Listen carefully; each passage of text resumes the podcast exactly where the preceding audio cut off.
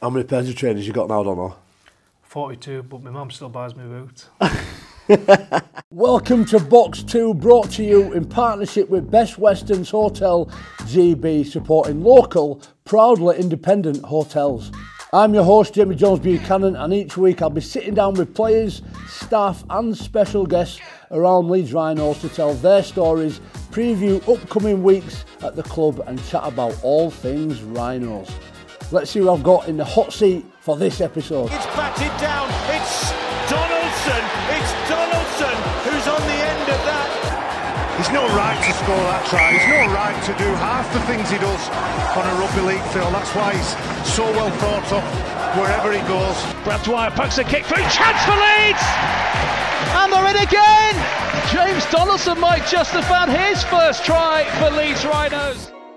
And this is James Donaldson of the Leeds Rhinos men's team, a man very much after my own heart. Back rower, a grafter, one of those who does all the hard yards for his teammates. Let's jump into yesterday's game against Warrington.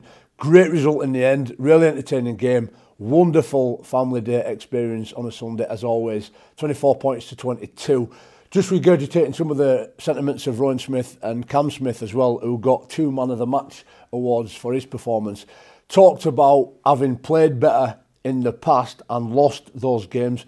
We got the result done, but a little bit of improvement still in us in terms of performance. Yeah, definitely. Uh, you know, it was a, massive result for us.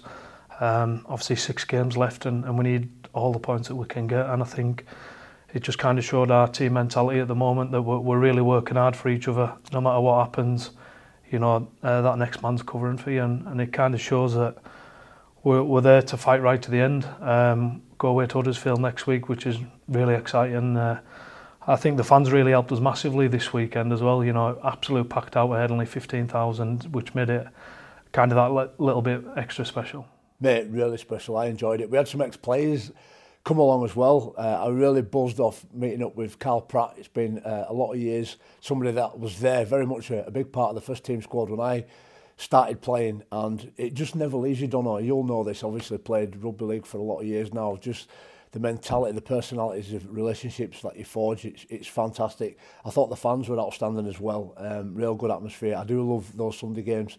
Uh, it's really special. There's some real special performances as well. I mentioned Cam Smith there. Just quick word on him. He's growing, isn't he, as a, a leader? And he's not just getting the odd good performance, he's doing it consistently. I, you know, I'm handing him man of the match awards in the, the long bar there with the gold members on a regular basis. He's really growing as a player, isn't he?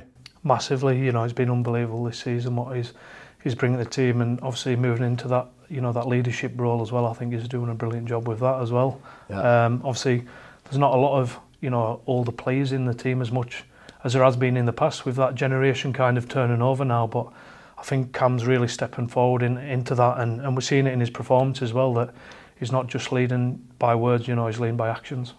Mate, thinking about back row partnerships, Gaz Ellis come to the game, he was there, had a good catch up with him, reminisced on some old memories. Um, and I was just thinking, James Bentley, un unbelievable try. And I look at that Nene McDonald offload round yeah. his back, you know, and he picks that up and he, he, gets the fruits of that particular labour. And I, I'm just wondering about you as a, as a back row, some of the relationships that you forge with other players. Like me, you're very competitive. In fact, I remember me and you having a bit of a, a, a compete off in a bit of a CrossFit exercise uh, in one of my final sessions. And I think I just picked him and he wasn't happy. And I didn't even know if he'd noticed, but you come after me, didn't you? Yeah, uh, afterwards always. as well. But just us a bit of a word on, on Bentos and some other players that you sort of admire, look up to, work with in, in your in your role? Yeah, um, throughout the squad, you know, there's a lot of, like I said, young you know, players really coming through, and I'm saying young mid-20s, yeah. you know, Mikolai, Cam Smith, you know, I love working with them sorts of people. Jared O'Connor, you know, kind of come through yeah. uh, with, with you and myself, you know, that he's really pushing the boundaries now of the team and trying to push that mentality as well and the standards yeah. within the team, which is, which is massive. Uh, but the connections are growing stronger throughout the team as well with these, like I said, this new generation coming through, and I think that's really, you know, taken the, the team to, you know, a different place and, and a, I suppose preparing us what's, for what's to come next, this next few years. It's all about perpetuity, mate, bringing those new people through. Great as well to see Luke Hooley scoring a try. Lots of magnificent uh, performances right throughout. Um, look, some other games as well. The women picked up a really big win off the back of that Wembley loss there, 58 points to 10 uh, against Warrington. Reserves just a marginal loss there, 18 points to 16. PDRL won a game uh, against Salford and lost one against Warrington, so 50-50 there. But talking to Ed Bates this morning and he was talking about some of the developmental players that are coming through. The squad's really grown. Unfortunately, our wheelchair rugby league team went down to the Catalan Dragons. I think it was 66 points uh, to 20. But again, you know, it's grown exponentially. The, the, under the surface of the Leeds Rhinos brand it's really bubbling over. And I, and I guess that leads into the next thing I want to talk about, which is your one year extension and a testimonial to come on the back of that. I'm really excited uh, about being involved. Hopefully, if you if I can, Donald, support you in that. I was fortunate to have two testimonials. I think JP jumped on back of both of them and uh, distracted a bit of attention. but I'm going to give you all the knowledge that I can to support you and celebrate what's been an amazing career because you've played more games for Leeds than both Bradford and OK Arsenal. Leeds is definitely your club. When you do your reunions, you've got to come back to Rhinos. Um, but yeah, just tell us about the excitement, how, how you feel about signing that one more uh, year and having a testimonial in there. Yeah, I'm over the moon about it, obviously. Uh, Leeds is my home now. Yeah. I, I live in Leeds. Um, since I've come to the club, it's kind of, I would say, changed my life uh, in, in so many ways, whether it's on the field or off the field as well, you know, and I've got so much to be grateful, you know, to this club for. Um, especially, you know, moving forward as well. You know, I still feel like I've got you know a lot of experience that I can bring. You know, to to help players within the squad. You know, to grow whether it's on training, pushing the standards. Yeah. Um, and just keep doing what what I'm doing really. You know, trying to you know bring the team closer together. You know, that team mentality is, is something that I try and encourage around the players as well. And yeah, over the moon to to get a testimonial as well. Um, I think it's really a, a reward for myself. You know, you know, I've had a lot of tough times throughout my career, but I've I've stuck by it, and I've, you know, I've always let my hard work, you know, try and do the talking and and keep me keep me in there. You know, moving away from home at 16, you know, uh, I've dedicated all my life to, to rugby. You know what I mean? And there were so many times when. You know, it could have turned my career, you know, but, you know, I'm, I'm really proud that, you know, I stuck in and, and feels like I'm getting the rewards from it on the back of it now with a, with a testimonial to, to celebrate all that. Mate, you are a real cultural architect, and I mean by one of those people that inspires others as to what values really look like, good values and principles. And mate, I'm, I'm getting goosebumps now because I've known you a fair while now. In fact, I remember when you were coming through as this real good young Cumbrian lad, Um, I was coaching likes of Brad Singleton at the time, who thinks uh, there's a year's difference between us.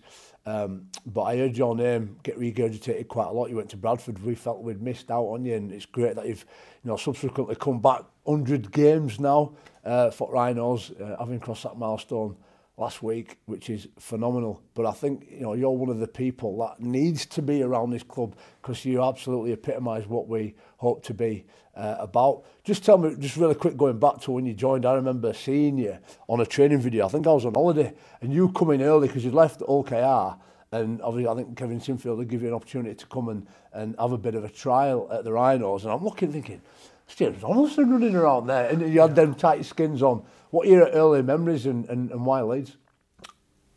Why Leeds uh, was pretty tough how, well, pretty strange how it came about really. Um, I got left, uh, let go by Ulkai in, you know, in a tough, tough way. You know, I thought that I had a contract there and, and things were going to be positive after yeah. we got safe from relegation and things soon changed uh, with, with Hulk stance, which left me in a tough place. Um, I didn't have an agent. Um, you know, I was looking for clubs myself, so I decided to, you know, text every coach in Super League myself and, and say that I was available, that I still had something to offer, uh, which I really did still think that I had at that time. Uh, you know, I had some some really nice replies. You know, some clubs saying that they'd filled the salary cap and and other things on the back of that. And uh, I did.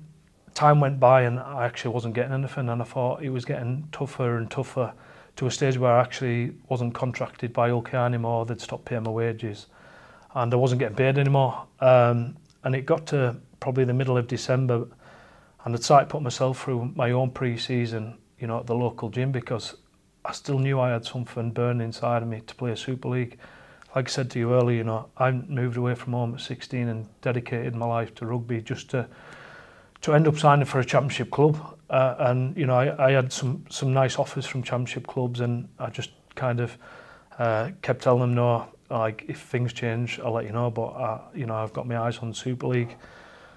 Um, it got to the, the, like I said, the middle of December, and I still didn't have anything. And I thought that it might be January by the time that I might have got an opportunity uh, to either get a trial or, or sign somewhere. So I actually um, applied for a job at you know, parcel force delivering parcels over oh. Christmas, which I thought would give me that little bit of money, uh, you know, to keep myself afloat. You know, um, I've been pretty sensible with money over my career, but something just to kind of take my mind off it, but put me on to I did get a club, and uh, it was just strange I would, I, I actually got an interview for for Parcel Force, uh, and uh, the next morning I woke up at nine o'clock and I had a call off Kevin Sinfield, which he says, I'd like you to come down, you know, for a week trial. I can't promise you anything, but, you know, we'll have a look at you. I actually thought that it was someone else on the phone taking the mickey at first. I, you know, it was a bit of a shock, really, and I was over the moon to get that call because, to be fair, I probably wasn't in a good place at the time, you know, thinking my career was probably over, you know. Um, and then a couple of hours later, I got Huddersfield Giants rang me as well, saying they wanted to offer me a trial as well. Um, which I said, you know, I'm really grateful for that to Huddersfield, but, you know, I snapped Leeds' hand off and, and I'll be there tomorrow. And it kind of all developed from there, really. You know, turned up the next day, you know, things started to go pretty well in training. Um, I think they kind of understood what what I'm about as a person and a player, that, you know, more hard work than probably talent, I would say. say. Um, and they offered me the opportunity to play on Boxing Day, which, you know, was, was brilliant for myself. I think I come off off the bench after 20 minutes, and uh, I think I got creamed. The oh. first, the first carry I took, the ball spilled out, and uh, and I just got on with it, and I, it kind of come off the back of that that Leeds for me a one year contract, which was to me probably a kind of extended trial for myself uh, with Dave Herner coming in as well, yeah. um, which was was was great for myself. You know, after what I've been through with my career, with injuries, you know, relegations. you know, all the tough times to actually end up getting an opportunity to play for uh, a club like Leeds, you know, was something I never dreamed I'd get again. Mate, there's a book called Good to Great, I think it's by Jim Collins, and he talks a lot about an organisation, the bus, getting the right people first on the bus before you set off going. You're a, absolutely the type of person you want, and anybody'd want on their bus, and I think he just articulated beautifully exactly why. Now, with with that playing career as well, there's a lot gone on at the side of your aug augmented that playing career with other things, um, which I'd love to get into. Before we do though, I want to talk a bit about your work ethic, which I think is identified in in your family. Um, we certainly with your mum and dad. Your mum Polly comes to a lot of the games, yeah. really famous around rugby league landscape um, I don't know if I've met your dad. I probably have, uh, yeah. maybe. Um, but I don't see him much because you know, you're from a farming background. You're obviously a Cumbrian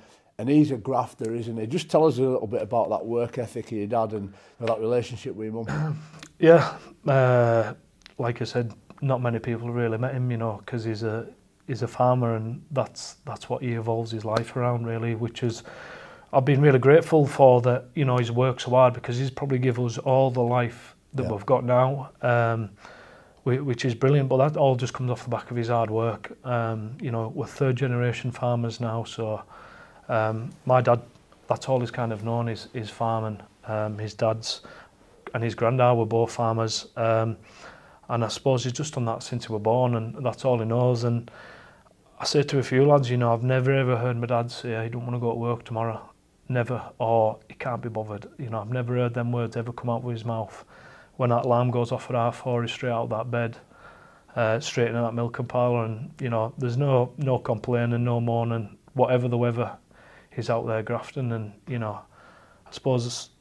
that's where all my family kind of get their motivation for, for their hard work from is is my dad and and how much he puts into into his farm and, and into his cows uh, is you know really satisfying for us to see. It's encouraging, mate. I obviously having boys myself, you always wonder what influence you have, and maybe don't even see it, but it's, it's clear that he's had a big influence on you because your work ethic you know, is exactly the same. It shines right through. And if you don't mind chatting and talking about it then, sharing Dono, um, it's, it's, you know, it's an emotional one. We've got the spirit of the Rhino, and I've talked about that story a multitude of times where players come bring an item and they put it in the fire and it burns it and we get the ashes and it, and it stays in all time there in uh, the Rhino's head in the resin you told a story, I remember, at the beginning about your brother and uh, about your family and, and an accident, an incident that happened there. That's obviously it changed the course of your lives as a, as a family and a lot of the motivation around why you do certain things.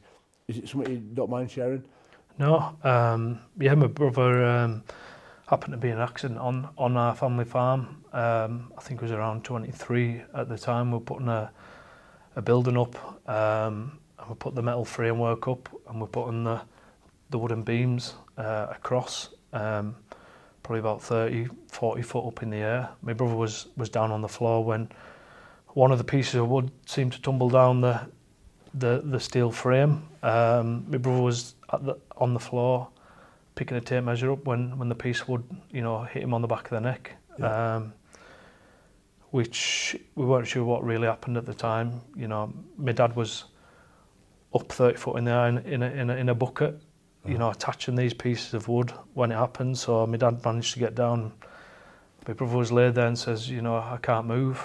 Um, so he was airlifted off the farm and, and flown straight to Newcastle uh, intensive care where it, broke his neck and snapped his spinal cord, um, which is which took some time to to kind of fight, figure out what actually was going on. Um, I remember getting to the hospital uh, in Newcastle and you know I was in a in an induced coma at the time with with the metal frame round with the obviously holding his his neck in place uh you know he'd, he'd had his neck fixed up and a few other bits but you know we we weren't really sure what what was to come uh, in the future um he later got moved to Thomas Cook Hospital in in Middlesbrough which was a spinal specialist unit um, which were brilliant for my brother. Um, And it was there that we found out that he was paralyzed and that um, kind of not understanding what was to come with on the back of that, you see. Um, but yeah, it was tough, tough for all my family,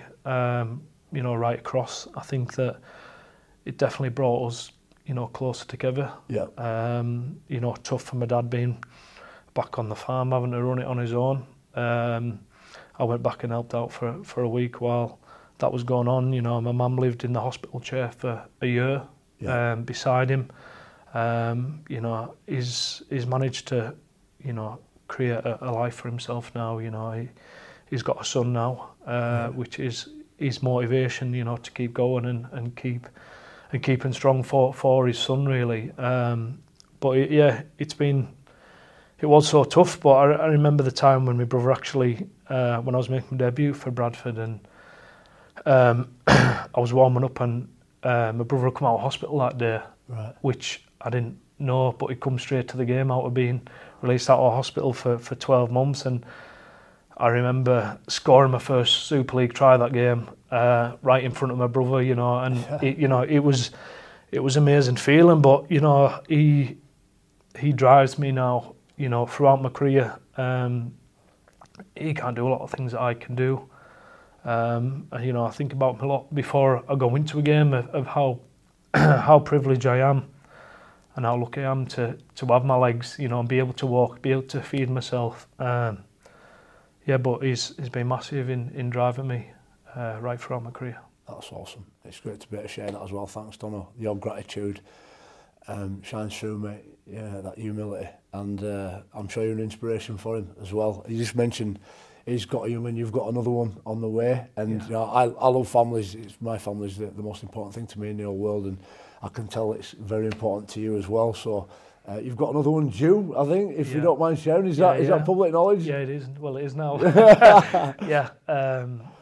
you know, me and my wife Georgia, uh, you know, we've got a little boy already, Tobias.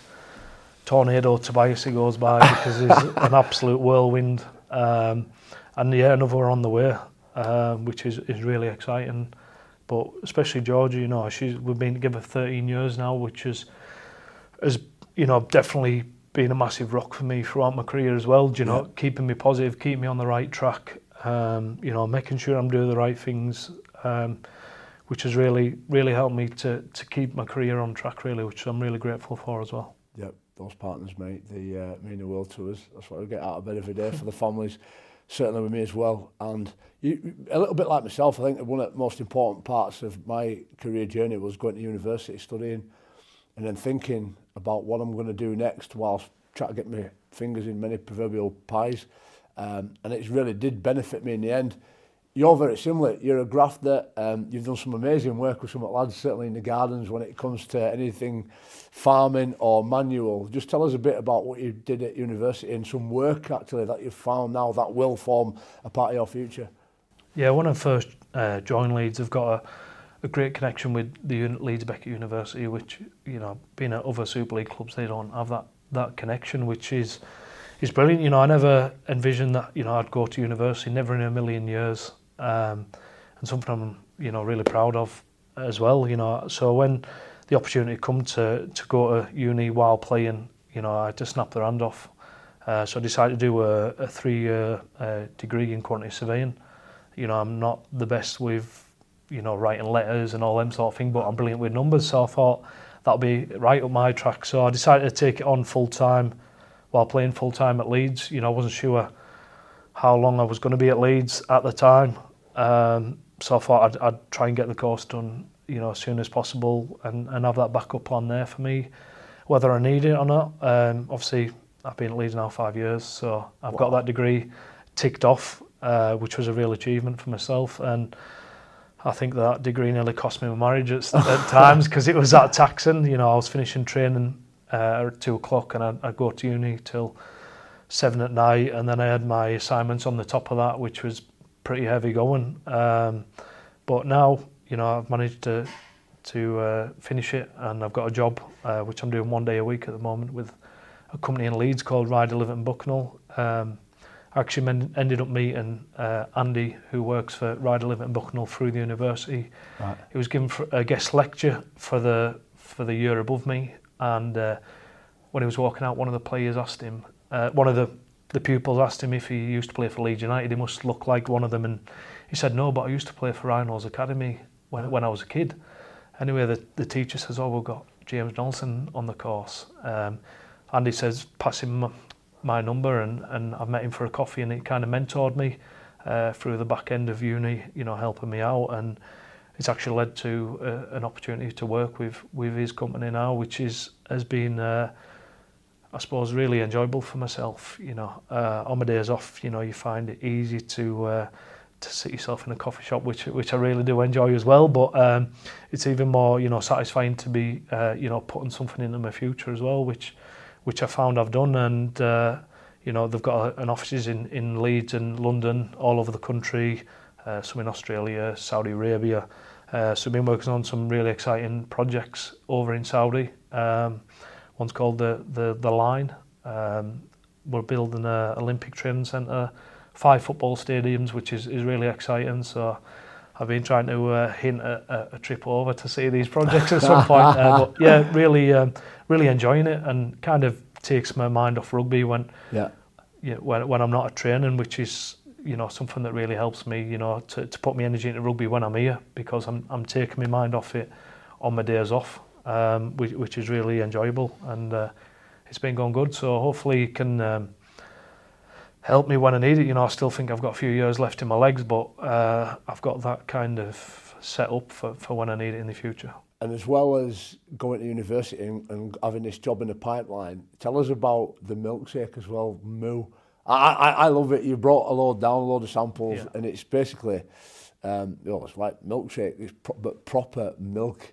that's not well it's pasteurized legally obviously but it's as it's as good as you can get in terms of the organic stuff straight out of the cow gives an insight into what that's all about yeah so obviously on the on the family farm back at home um milk price isn't isn't the best at the moment um so my mum came up with this idea that she wanted to get this milk vendor um which has been brilliant you know for the community in in West Cumbria as well um so on the first 10 cows on a morning the milk's taken and from them and put in a, a we call it pasteurizer. All that is is heated up to 65 degrees, cooled down to four degrees, and put in a vendor where people can come. They can buy a branded bottle with Moose on the Moor on. Um, then bottles change every few months, whether it's Christmas, whether it's Easter, right. Valentine's, you know, uh, which which is is good because people want to collect the bottles as well uh, because you can bring clean your bottle out and bring it back to refill it, but people kind of want to collect the bottles, which is a, a good part of it as well. And so you put the bottle in the machine. You've got six choices of, of different milkshakes. You know, chocolate, strawberry, banana. You can have raw milk, just your usual milk. And there's two that change every every week, which are usually like crunchy, bounty, you know, Cadbury's cream egg. Uh, you know, they do Halloween ones, so there right. might be they might say that the strawberry, but they might be like green or something like that. So it's um, it just kind of added a bone onto the farm, but it's also, you know, really satisfying to see people turning up. You know, sometimes I wake up at six in the morning when I'm up there and people are queuing at, waiting for it to open at six o'clock and it, it shuts at 10 at night, uh, which has been brilliant really for, for the farm and added a boat to it. And uh, we've recently got a, a raw uh, coffee vendor, raw milk coffee vendor now. That, so that's been added and I think there's probably, uh, you know, an ice cream vendor, you know, in the pipeline in the future. Mate, I reckon they'd fly We need to get them down here in like a big shipping container and sell them at games or in some sort of supermarket car park. I'm yeah. telling you, mate, popular. The, the challenge though is that the milk, it's got a shelf life, hasn't it? Because it is it's it's it's pasteurised at the minimum legal to keep it as pure as, as you can essentially. What's what's your favourite flavour? I drink strawberry usually, um, and if I'm not on strawberry, I just go with one of the one of the specials on every week just to try a different one. Yeah. Um, you know, Reese and Cam Smith, they seem to love their chocolate because they have me bringing it down. So I've got turning into training with like five, you know, cooling boxes, absolute rammed with, uh, with, milkshakes. When I go up there, you know, I get requests. Even fans ask me, message me over over Instagram and ask um, if they can, how they can get hold of them. But it's only on the farm in Cumbria. But hopefully, uh, we might be able to do something with a testimonial to. Uh, to bring some down to Headingley and uh, you know get the fans to try them as well. awesome. I'd definitely have some. My boys will do as well. It's no, it's no coincidence you're talking about yourself with the milkshake, you're talking about Cam Smith with his coffee, Nene McDonald with his honey. I think there's something on there, mate, a big gap in the market. Um, you mentioned testimonial. Just obviously, testimonials are great opportunities to celebrate your career, your memories, the people that you've been on that journey with. What events have you got lined up, or are you still working on that? What do you see for the next sort of 12 months? Um, obviously, it's a three-month testimonial, so yeah. it'll start in, in December. So I think the first event that I'll be having is a, a Christmas party at Headley yeah. on the 13th of December, which is a Wednesday. Um, and that's when we'll have a get together for the for the first time, um, which will be up at the the, the stadium. Um, and then I'll have a game in the end of January, I think. And at some point, we'll try and take something up to Cumbria to, to kind of put something on up there, but also try and give a bit back to the community up in Cumbria and hopefully take the, the team up there with us, uh, do some coaching with the kids and uh, try and give a little bit back as well. Class. And then long term, don't know, like I always try to surround myself with great people and people like you And I, I've got this real sense of whatever you do next is going to be extremely successful. Have you got a bit of a, a short-term plan or a bit of a vision, a dream of who and what you might want to be down the line in five, ten years' time? Pff, do you know what? I haven't really actually looked probably that far forward. It's only probably come to a light that I've actually got a, a plan for my future in this last year, really. You know, I, yeah. I, I want to play, you know, at Leeds for as long as I can until I actually, you know, hold my hand up and say that I don't think that I can play the standard anymore. And I suppose, like I said, I've got that quantity surveying in there. You know, I think that it'll always be hard work that gets me to wherever I want to be, or and just uh, kind of be a people person really. You know, I seem to be doing a lot more networking now than I've ever done. You know, just meeting new people, meeting their ideas, and and try to be like you said around good people and people that drive you forward um, in the future. Well, we can look as far forward as the 27th of August, uh, this Sunday coming up, because we've got a game at the John Smith Stadium against Huddersfield Giants. Um, in and around where we are in the league position, obviously they've had a bit of a resurgence.